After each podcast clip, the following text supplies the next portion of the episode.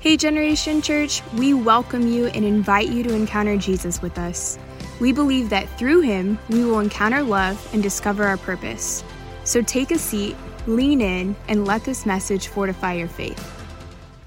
Well, we're going to do communion, so if you haven't gotten your communion, you can grab that at the back, or someone can uh, help uh, with that. And uh, I think that what we'll do is we'll do communion first, and then we'll transition into. We're going to just join with this call in praying for Israel, and um, just talk about that for just a quick, brief moment.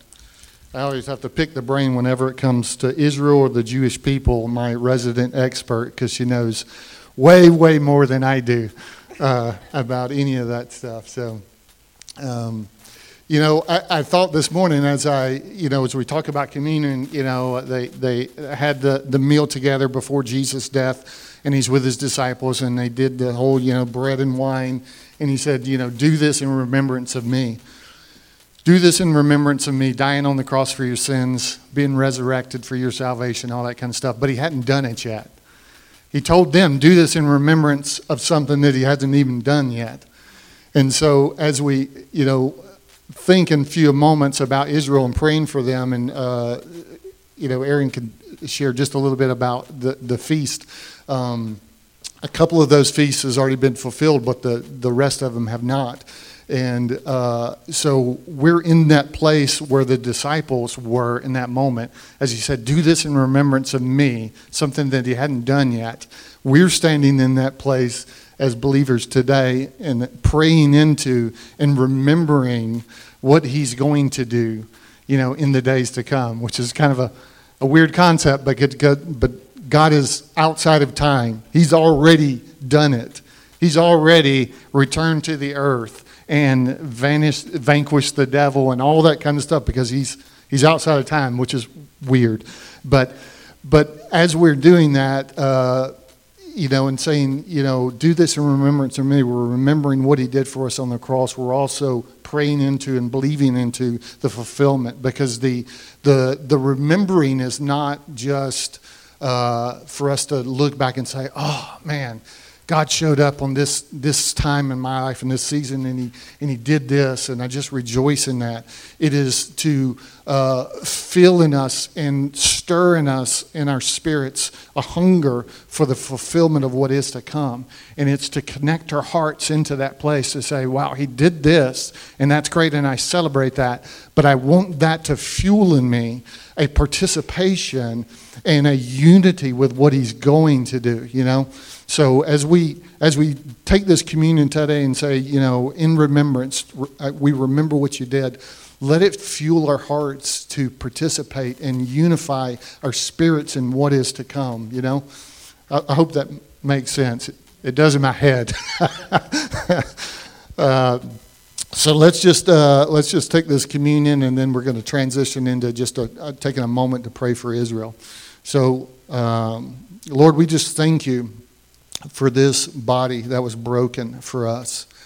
We thank you, Lord, and we remember what you did for us, and we just we, we can't celebrate it enough. We can't understand it enough.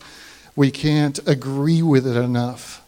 We just say thank you, Father, for what you did on that cross to heal our bodies, our physical bodies, heal our spiritual, our emotional, our mental bodies. We just thank you, Lord, Father, for your goodness and your kindness to, to have not missed anything. When you created us and you did every, in, in, in each season and generation unfolds as we, as we hurl towards that time of your, your coming again, Lord, we just thank you, Father, for how specific and precise you are in everything. We just thank you, Lord, Father, for healing us, for touching us, for restoring us for fueling our bodies with energy and strength to run alongside you. We just say, God, this morning, Lord, let there be a flood of faith that would just begin to fill the room. God, we ask you, Father, for a healing anointing to rest upon this house, this community, and this region, Lord. Let uh, this time, as we're uh, uh, extending our hearts to pray for another nation and another people, Israel and the Jewish people, Lord. Let there be a response of the Holy Spirit to that, and let the uh, let that fulfillment come that says that those you ble- those who bless you I will bless, and those who curse you I will curse.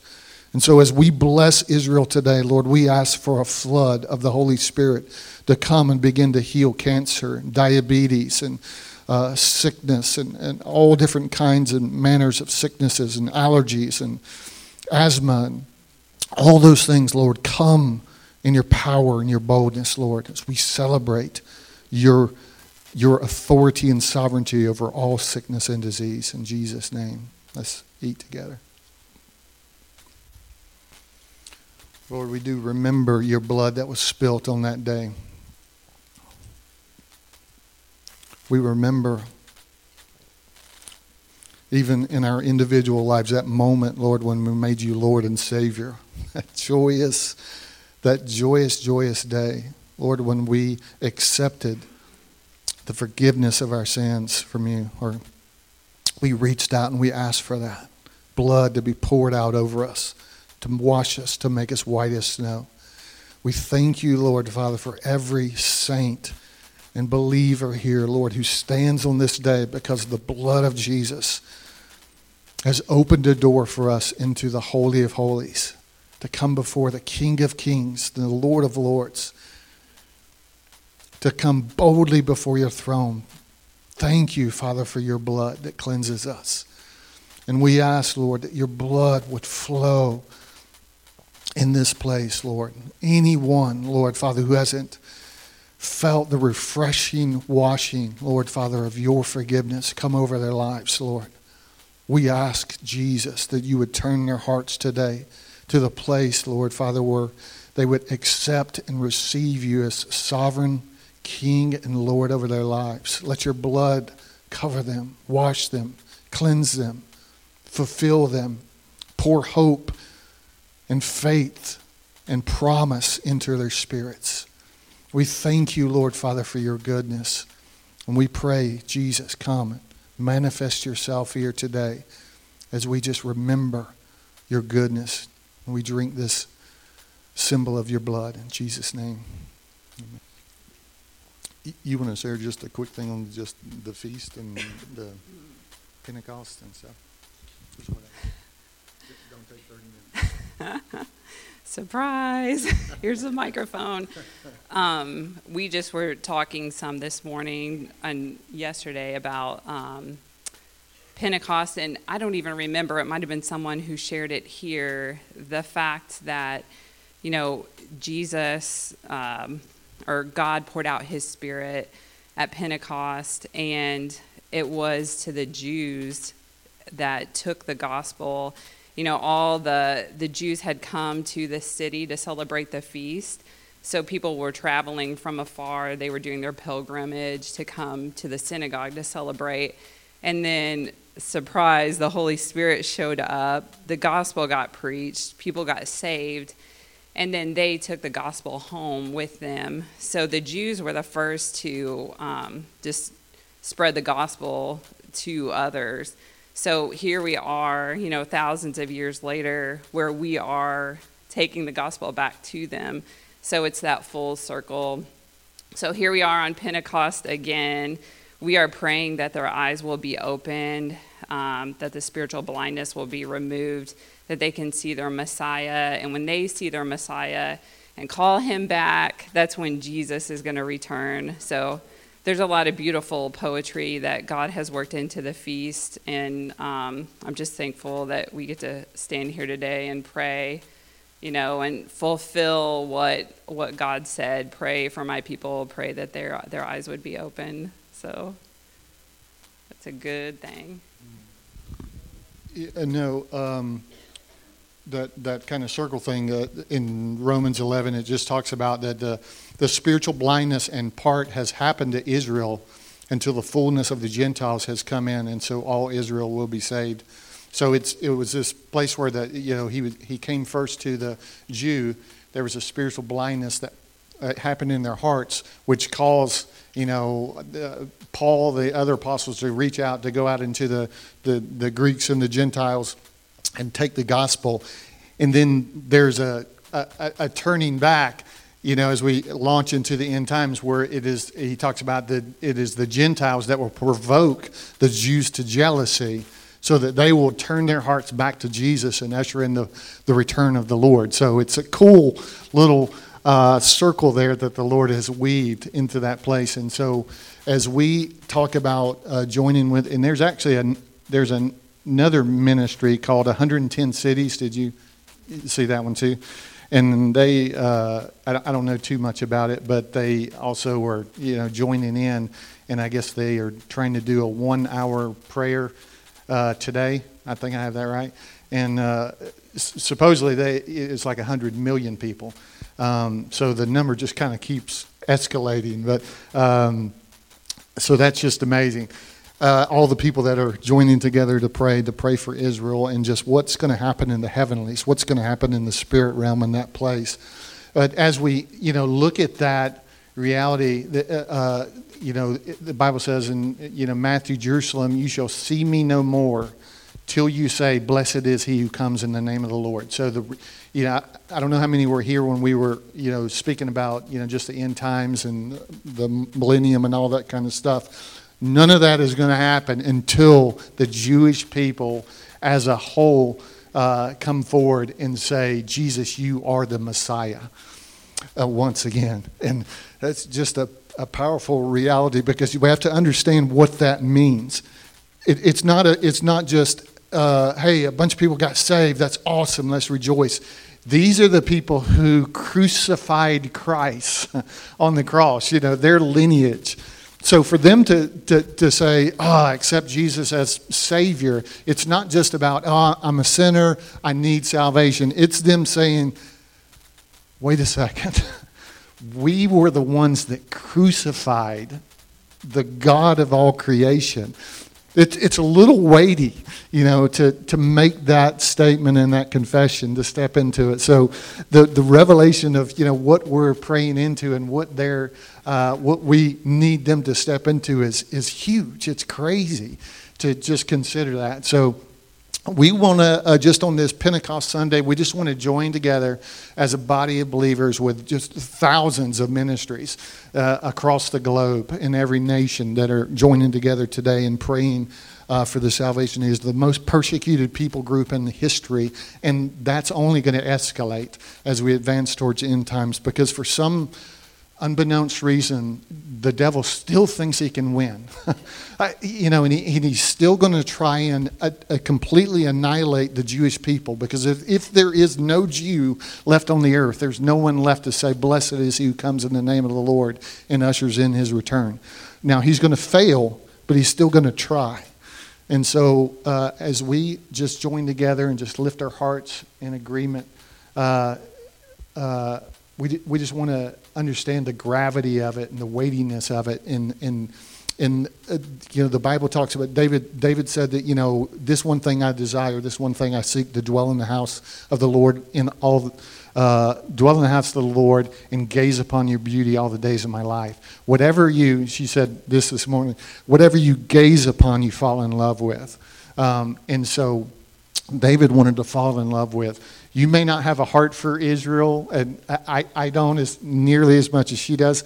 Um, but is, as we launch our hearts into contending and praying and interceding for them, you will find yourself with this affection for the people, for the nation, for the uh, fulfillment of prophecy. So we just want to join together today, and we just want to pray the things that. Uh, um, you can look at Isaiah Fast, Isaiah62fast.com if you want. There's tons of stuff on there just to read through. Um, but uh, the things that I see, there's three things that I kind of see. Number number one, as we're going to pray today. Number one, that our hearts would get connected with the biblical and prophetic words of where we're going into the end times. That we are, as, as the Gentile, to provoke them to jealousy, so that we would step in to agreeing with the words that God said get our hearts connected to it, get our spirits connected to it, that it would be alive on us. Uh, number two, that we would step into the place of provoking the Jews to jealousy, that we would live out of our faith and out of our, uh, uh, you know, just connectedness with the Holy Spirit to the extent that it would provoke them. They would say, ah, oh, what is going on in that woman? What is going on in that man that makes them so different? And then, three, that Israel would respond to that jealousy and they would submit their hearts to Jesus and they would usher in the return of the Lord. So I'm sure there's a lot else we can pray for protection, all those different kind of things, but just three primary things I think that are important um, as we pray today. So we're just going to uh, spend just a moment and just pray into this and uh, just just dialogue with the Holy Spirit. Ask Him, God, what do you want me to pray for? How can I connect my heart to Israel? How can I make this alive in me? How can I step into this and be uh, faithful in this? Because he, he blesses those who bless Israel. So there's a selfish, you know, reality in there that there's some good stuff that comes from just standing with the nation of Israel. So I, I don't usually do this, but I'm going to do it today. Let's let's stand. Let's just uh, engage our hearts as we just pray for Israel.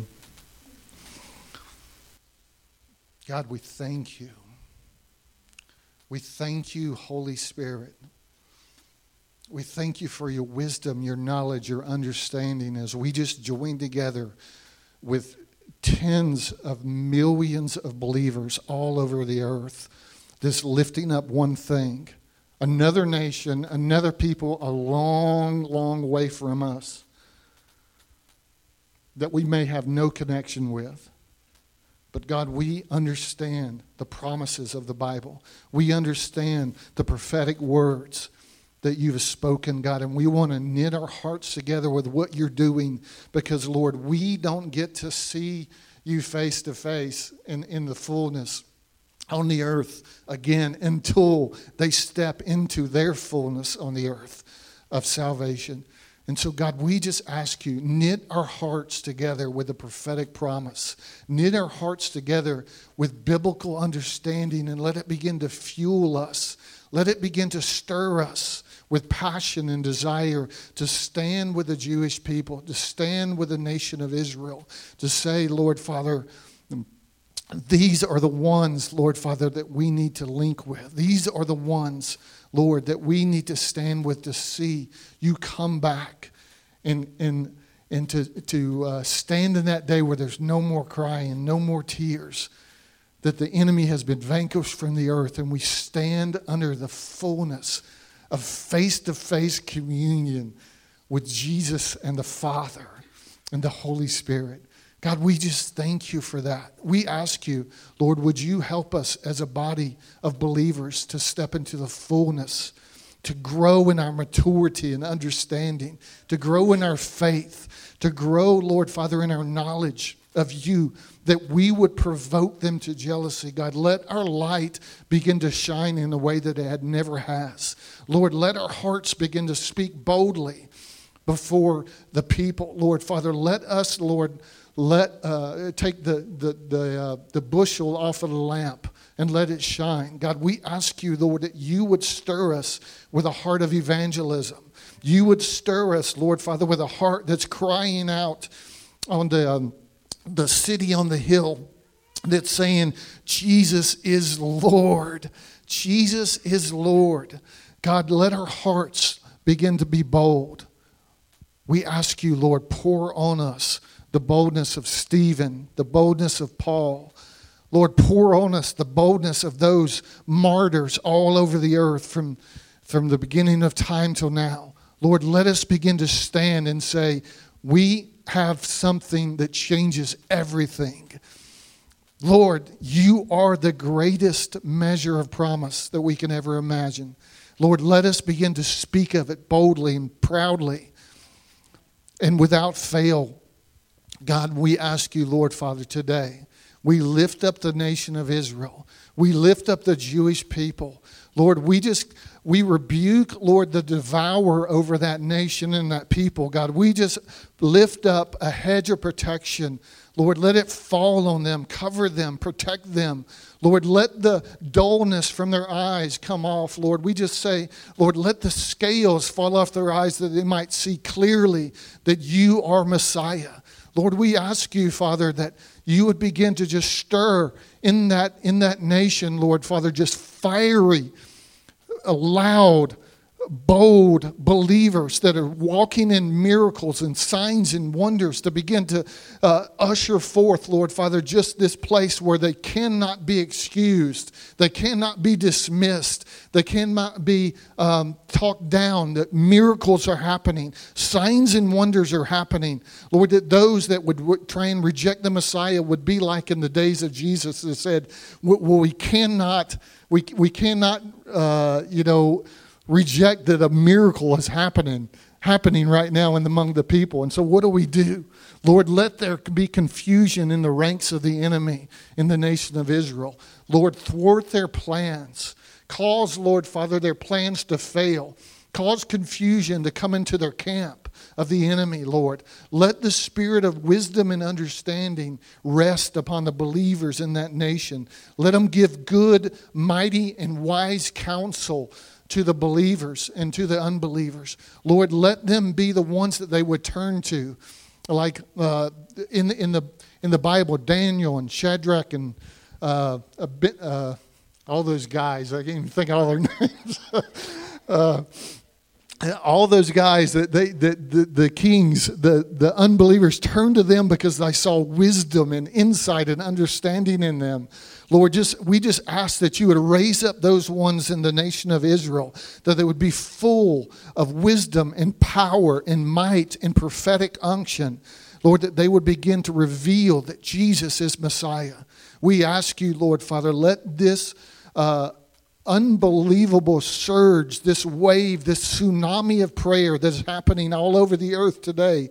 God, we ask you, Lord, that it would bring forth a mighty turning of the Israeli people back to Jesus, Lord. Even as we celebrate this on this day of Pentecost, when when the word was spoken, they said 5,000 people there believed in the name of Jesus and turned to him. God, we ask you for that kind of turning today in the nation of Israel. We ask, Lord, even right now at the Wailing Wall, as, as countless thousands are gathered there, we ask that the Spirit of God would fall in that place right now and begin to uh, touch those Orthodox believers and Jews, God. You begin to turn their hearts and their spirits.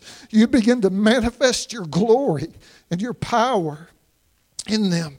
Lord, turn them back to the place where they say, Blessed is he who comes in the name of the Lord. We thank you. Father, for you're faithful to your word and you're faithful to respond to prayer. And so we lift up this prayer together with so many others and say, God, pour out your glory on the Israeli people, the Jewish people. In Jesus' name, amen.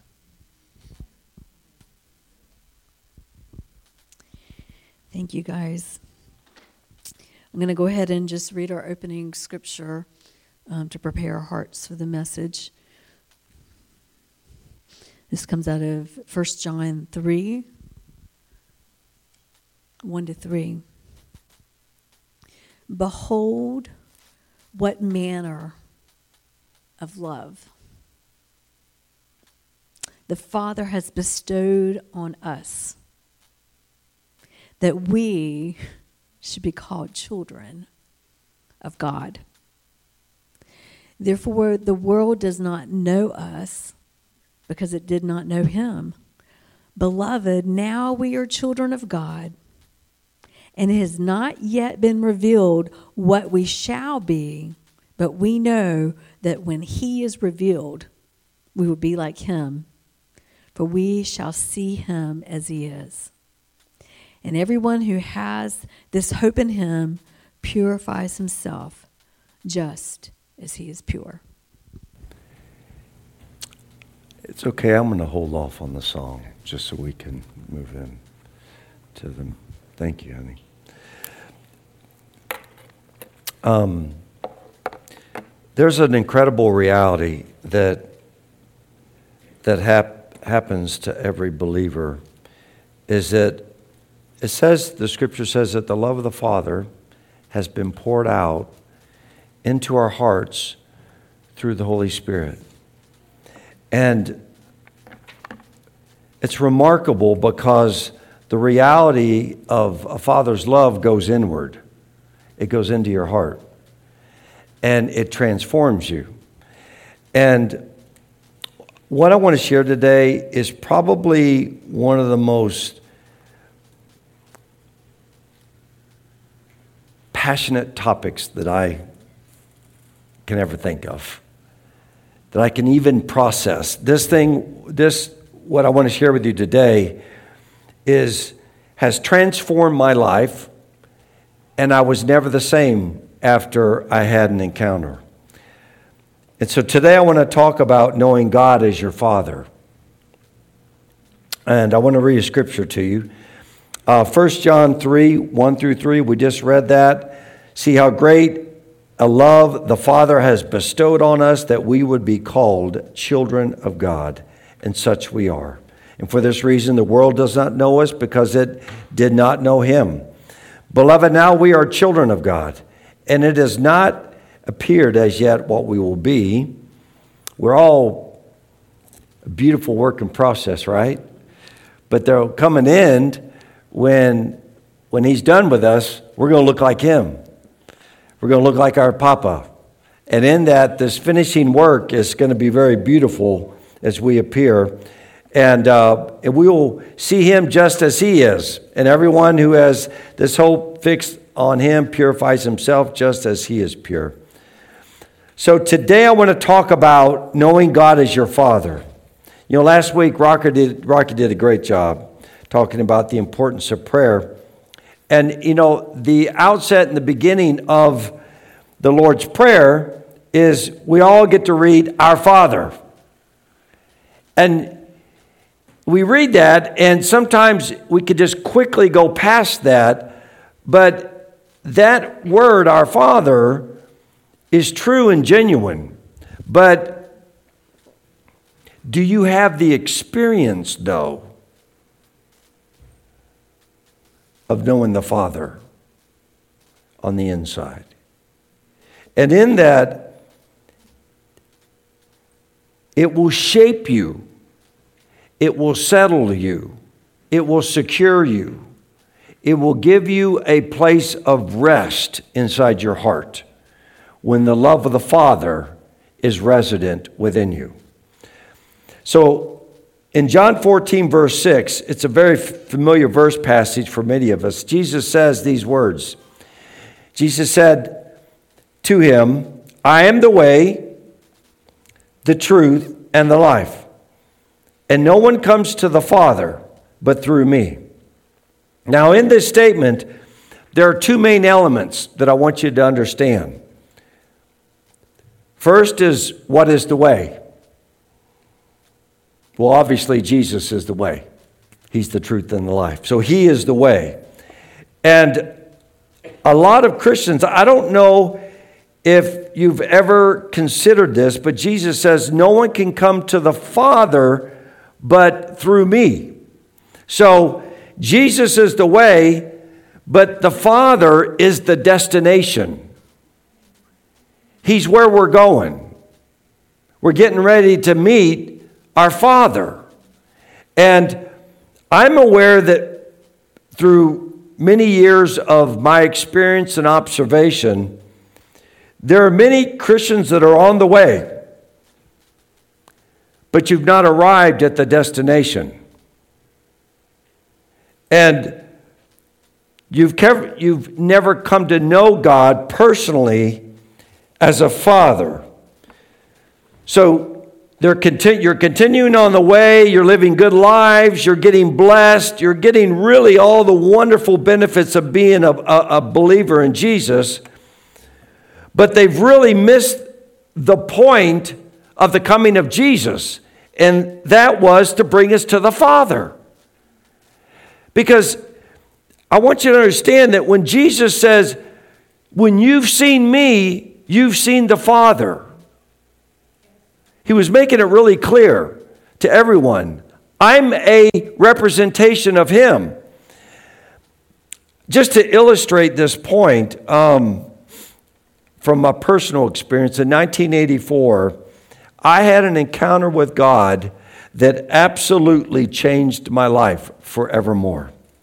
I had been saved for many years, and I had read about God as my Father, and I, I, I knew the doctrine of the fatherhood of God, but I did not have the experience internally, inside, as God as my Father.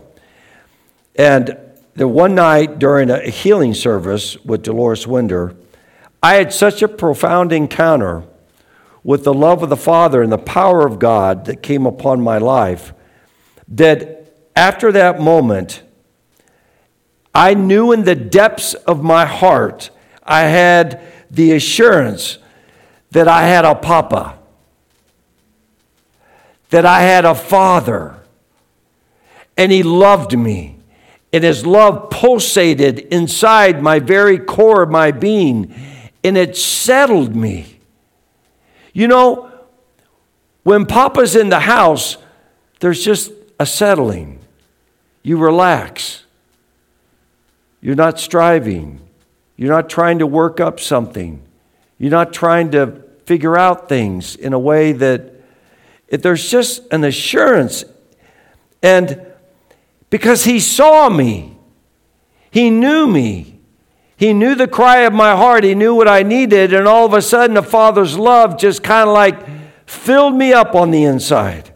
So after that encounter, I discovered that there are many people that have the doctrine and that God is the Father, but they've never had the experience. It's just, it's just in your head. You read the scripture. Our Father who art in heaven. Well, that's nice. I got a God who's my Father in heaven. But is that an internal reality? Is that something that you're truly experiencing?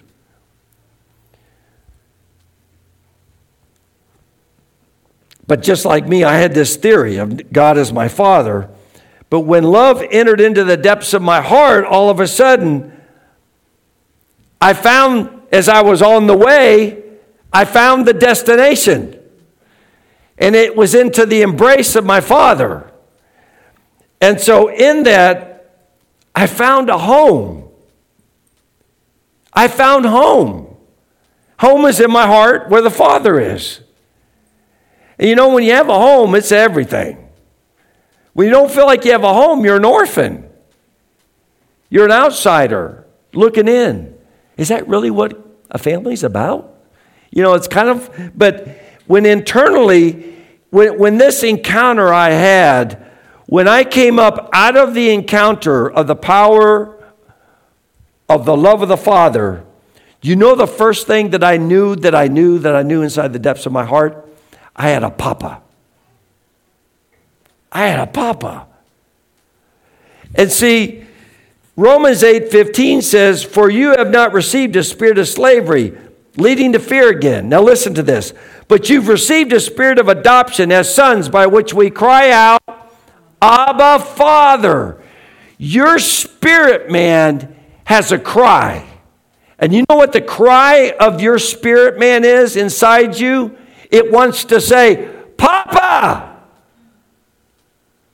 Abba, Father. Your spirit man wants to cry out and embrace and know that you're loved by a father, you're known and loved just the way you are. You don't have to do anything else. You don't have to do a song and a dance to get his attention. He loves you because you're his child. And that's a reality that's in the depths of our heart that needs to be an experiential reality, not a ethereal understanding. Do you understand what I'm trying to get at? Okay? It needs to go 18 inches. This reality needs to go from here to your heart. That's 18 inches, I think. About right there. So, I had a, a very, I have a very dear friend, David Kula. His father um, entered into last stages of dementia. So he and his wife, Val, they would go and he would go and visit his father.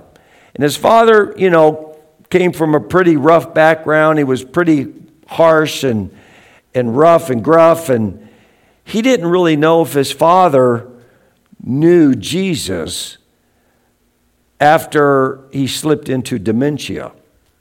And so he would they would go and visit him every week and they would spend time praying with him and he would just sit there blank and just didn't know them from Adam.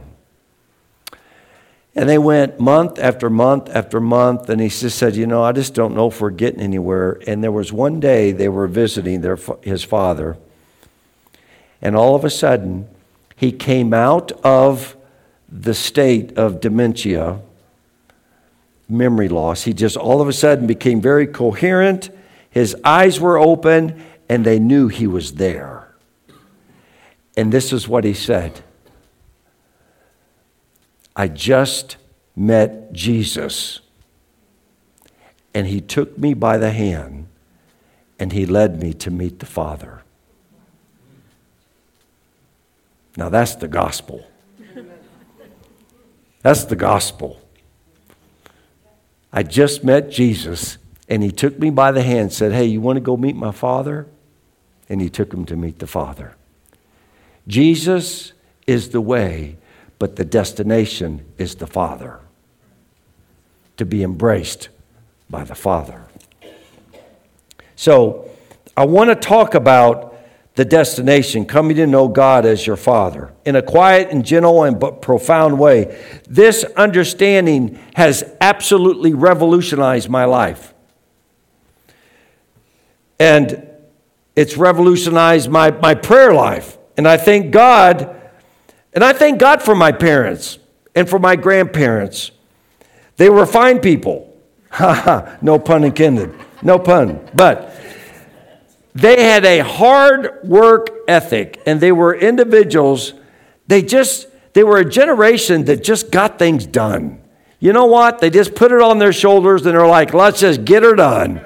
They work hard. They're a generation that just understood the values of hard work, you know, uh, good ethics. But the reality is, is that I didn't come to know a father because emotionally and uh, emotionally and, and being able to show affection, to be close and, and hug and affirm and speak into my life, they just didn't have a grid for that. And, I, and I'm not blaming them for that. But my experience in 1984, there was such a profound change in my spiritual experience that I want to show you from Scripture and not through my experience how you can come to know the same kind of relationship. Is that something any of you would like to know? God is your Father? to be an internal reality. I want to give you some scriptures. Now, let's look at Hebrews 1, verses 1 through 2. Hebrews 1, 1 through 2. God, after He spoke long ago to the fathers and the prophets in many portions and in many ways, in the last days has spoken to us in His Son, whom He appointed heir of all things, through whom also He made the world. This scripture is talking about two different ways in which God speaks. He speaks through the prophets, but in a different way, he speaks to us through his son. So there's two ways God is speaking to his people. The prophets, they could only reveal God as Father so much. But there's only one person in the universe who could clearly exemplify exemplify and personify the love of the Father, and that was the Son. So that's why the Son came to complete and fulfill the message of the prophets, but also to bring revelation that no prophet could ever bring, and that's the revelation of the Father. Jesus came to say, This is who my Father is. Because you remember when Jesus said to his disciples, He said, If you've seen me, you've seen the Father. Because remember, the disciples said, Just show us the Father and it's enough. And he's like, Ay, ay, ay. He's like, Y'all don't get it. When you've seen me, you've seen Papa. So, in that, he's trying to get across this reality that he's the one that gives the understanding. And then, John 17, in the high priestly prayer of Jesus, where he's praying to the Father on behalf of his disciples who were with them there. And in the part of this prayer, uh, Jesus is beginning to st- speak about the Father in John 17, verse 6. Turn there. John 17, verse 6. He says this I have manifested your name to the men whom you gave me out of the world. They were yours, and you gave them to me, and they have kept your word. There are two things I want to comment on. The first of all is what is the name that he manifested? See, Jewish people for 14 centuries are familiar with the name, the name they call Jehovah, Yahweh. And see, it's so sacred, they never pronounce it. A Jew never pronounces Yahweh, they only write it. They only write it down. That's just so sacred. So they know the name Yahweh, Jehovah. But what was the name that Jesus was manifesting to his disciples? If you read in the prayer, you'll find that it's the name Father. And it occurs six times in that chapter. So Jesus came to manifest the name of the Father. So the word manifest is important. He didn't just come to talk about his dad, he came to demonstrate his dad. Do you see? So he came to demonstrate the reality of the Father to his disciples. Why? How? By living like a son to God. By being a son. He represented his Father. He was never frightened, he was never perplexed, he was never in despair, he never felt insecure. He never failed to know what to do because he was always with his Father. He saw, they saw in the life of Jesus a different kind of life, a life that was content with knowing the Father. I mean, they're familiar with the prophets, with Moses and all the men, all the tremendous signs and wonders that took place. But there was a man who lived knowing that he had a Father in heaven, and his name was Jesus. And it brought security to all those around him. And Jesus said from the beginning to the end, I've come to manifest the name of my Father. And I'm only going to do what I see my Father doing. That's all, nothing else. I didn't come for my agenda, I came for my Father's. So the prophets could speak about it, but Jesus was the only one that could manifest him. So, in that, Matthew 11, verse 27, he says, All things have been handed over to me by my Father, and no one knows the Son except the Father, nor does anyone know the Father except the Son, and anyone to whom the Son wills to reveal him. This is so important. This verse right here is so important. To whom the Son wills to reveal him. So no one knows the Son except the Father, and no one knows the Father but the Son, and the one to whom the Son wills to reveal the Father to. So I want to tell you very clearly today I cannot reveal the Father to you as much as I would love to, and nor can any other pastor or any other person. There's only one person who can reveal the Father, and that is the Son, Jesus. So if, if you want to know the Father, it must be by the revelation given to you by Jesus. It's simply asking Jesus, give me revelation knowledge of the beauty and the wonder of my Papa. Open my eyes and let my heart experience this love and let it just wrap around me and let it hold me close and never let me go. And let this become an inward reality within you. And Jesus continues, and I love these words, uh, and they're familiar to many people. Now, listen to this in verse 28 of Matthew.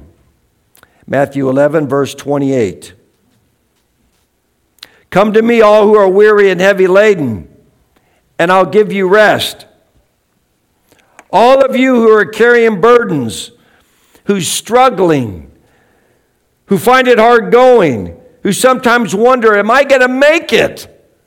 And in that, Jesus says, Come to me.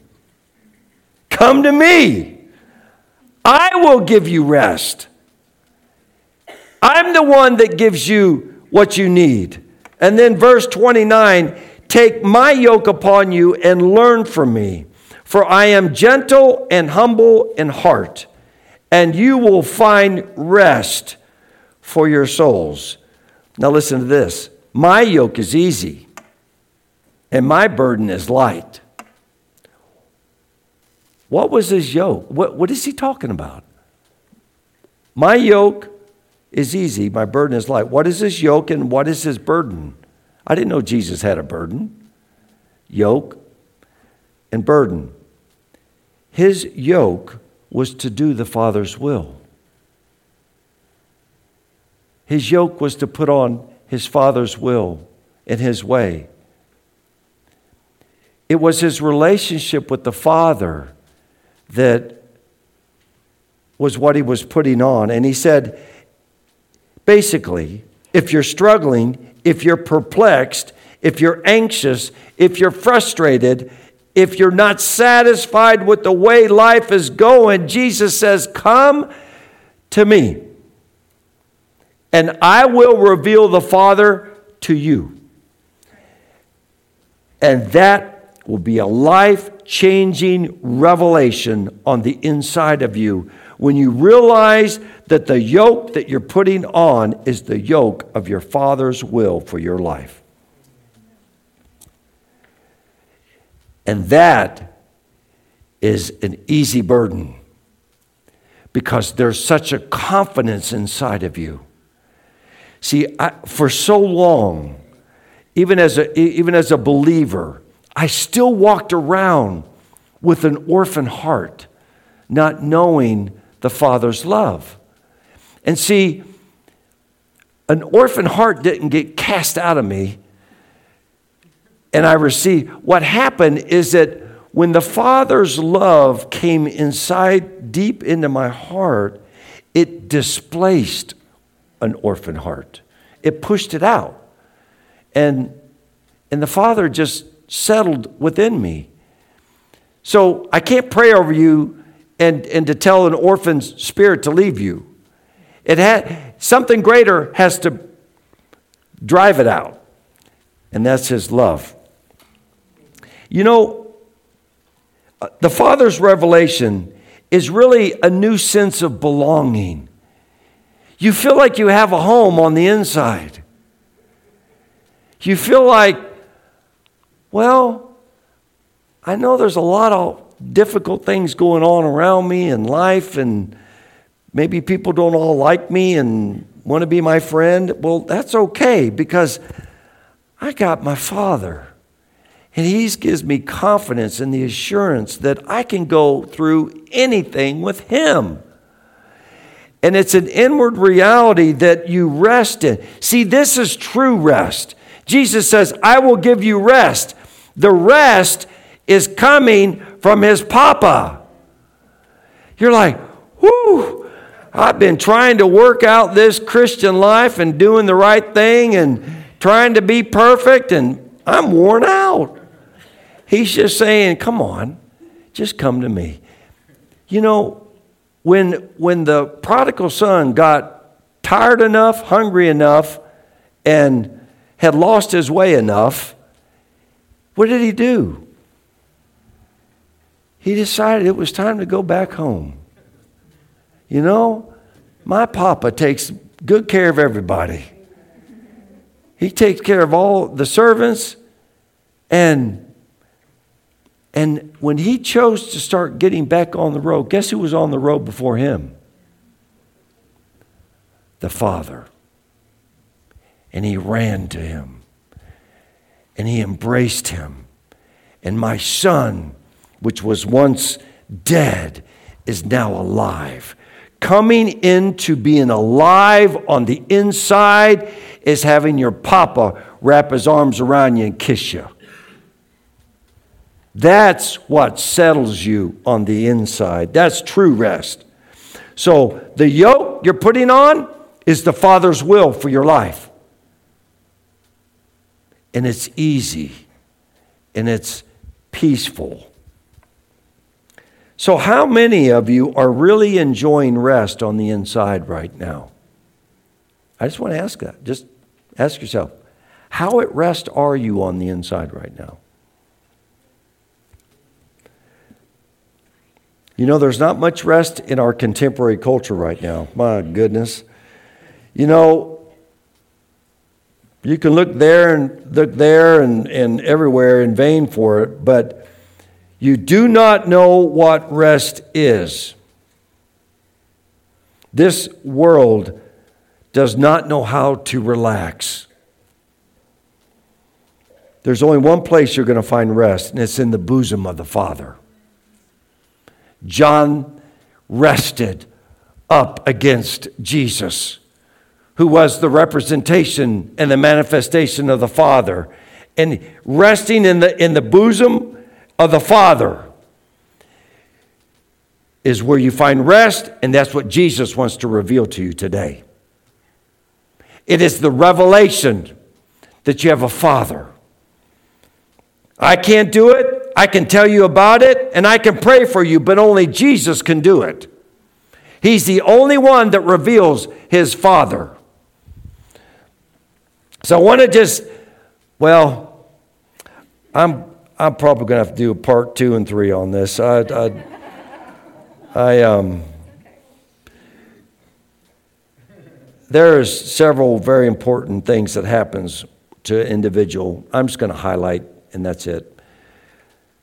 When you receive your Father, there's a sense of your own personal identity. Do you know that um, you really know who you are? Because, see, in the scripture, people were identified by their father uh, you know, it, you, if you read the gene- genealogy, it says he was the father of so and so and so and so and so and so. The father of so and so and so, and, and, and, and through your father is where you have your identity. So there's an identity crisis in our nation. And I'm not going to get into all that right now. Oh my gosh, it is just, people do not know who they are. Come on, church.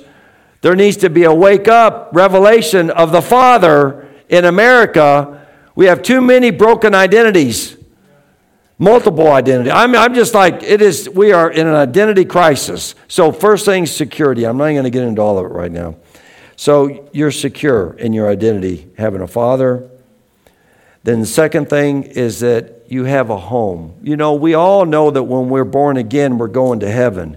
But did you know that the, the way is through Jesus, but the destination is yeah, you're going to heaven, but you know, you're really going home. You have a home. And I can't wait to go home. I mean, I mean, I don't want to, I don't want to like push the envelope, say, you know, I, I Jesus, I want to go home, but you know, I, I, I look forward to seeing my loved ones and my family and my friends. We're going home, church. And there's no better place. And then, thirdly, it, it gives you a sense of security because it says that when you're in the Father's hand, no one can snatch you from his hand. So there's a sense of security of knowing that I'm just not going to mess up and get kicked out of the home. Get on out of here. You messed up too much. No, once you're in the Father's hands, you're secure. And you can rest in that. So I'm going to stop there because I don't have much more time. So, So I just want to communicate to you um, that today, if you're carrying some heavy load and you're just worn out and, and you've kind of lost your way, Jesus says, Come unto me, all that have a heavy load. Trust in me because his burden is light and his yoke is easy. Whose burden is light? Whose yoke is easy? It's the Father.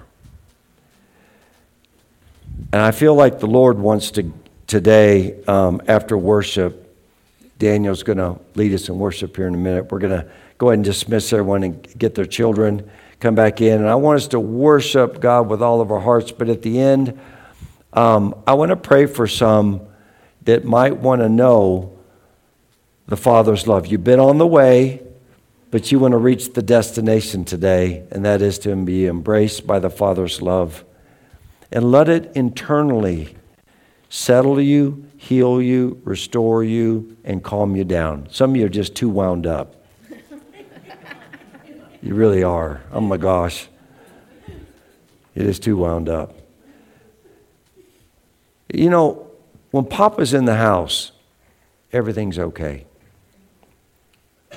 When he's, when he's there, everything is going to be okay. And that's the assurance that we have through the Father's love. Amen. Amen. Father, I just pray now. Today, Father, I'm asking that through Jesus, who is the revealer and the one that manifested the Father to his disciples and to all the people, Lord Jesus, I, I pray today that, Lord, after worship, that, Lord, there will be an opportunity for people to cry out to you, Lord, and for you to meet people in such a manner that their eyes and hearts will be opened to the love of the Father. So I pray today, Lord, that you would give revelation knowledge and insight into the beauty of the love of our God. And I thank you for that in Jesus' name. Amen. Let's go ahead and stand. And uh, if you need to go get your children, get your children. We're going to come back in and worship and have a wonderful time exalting Him.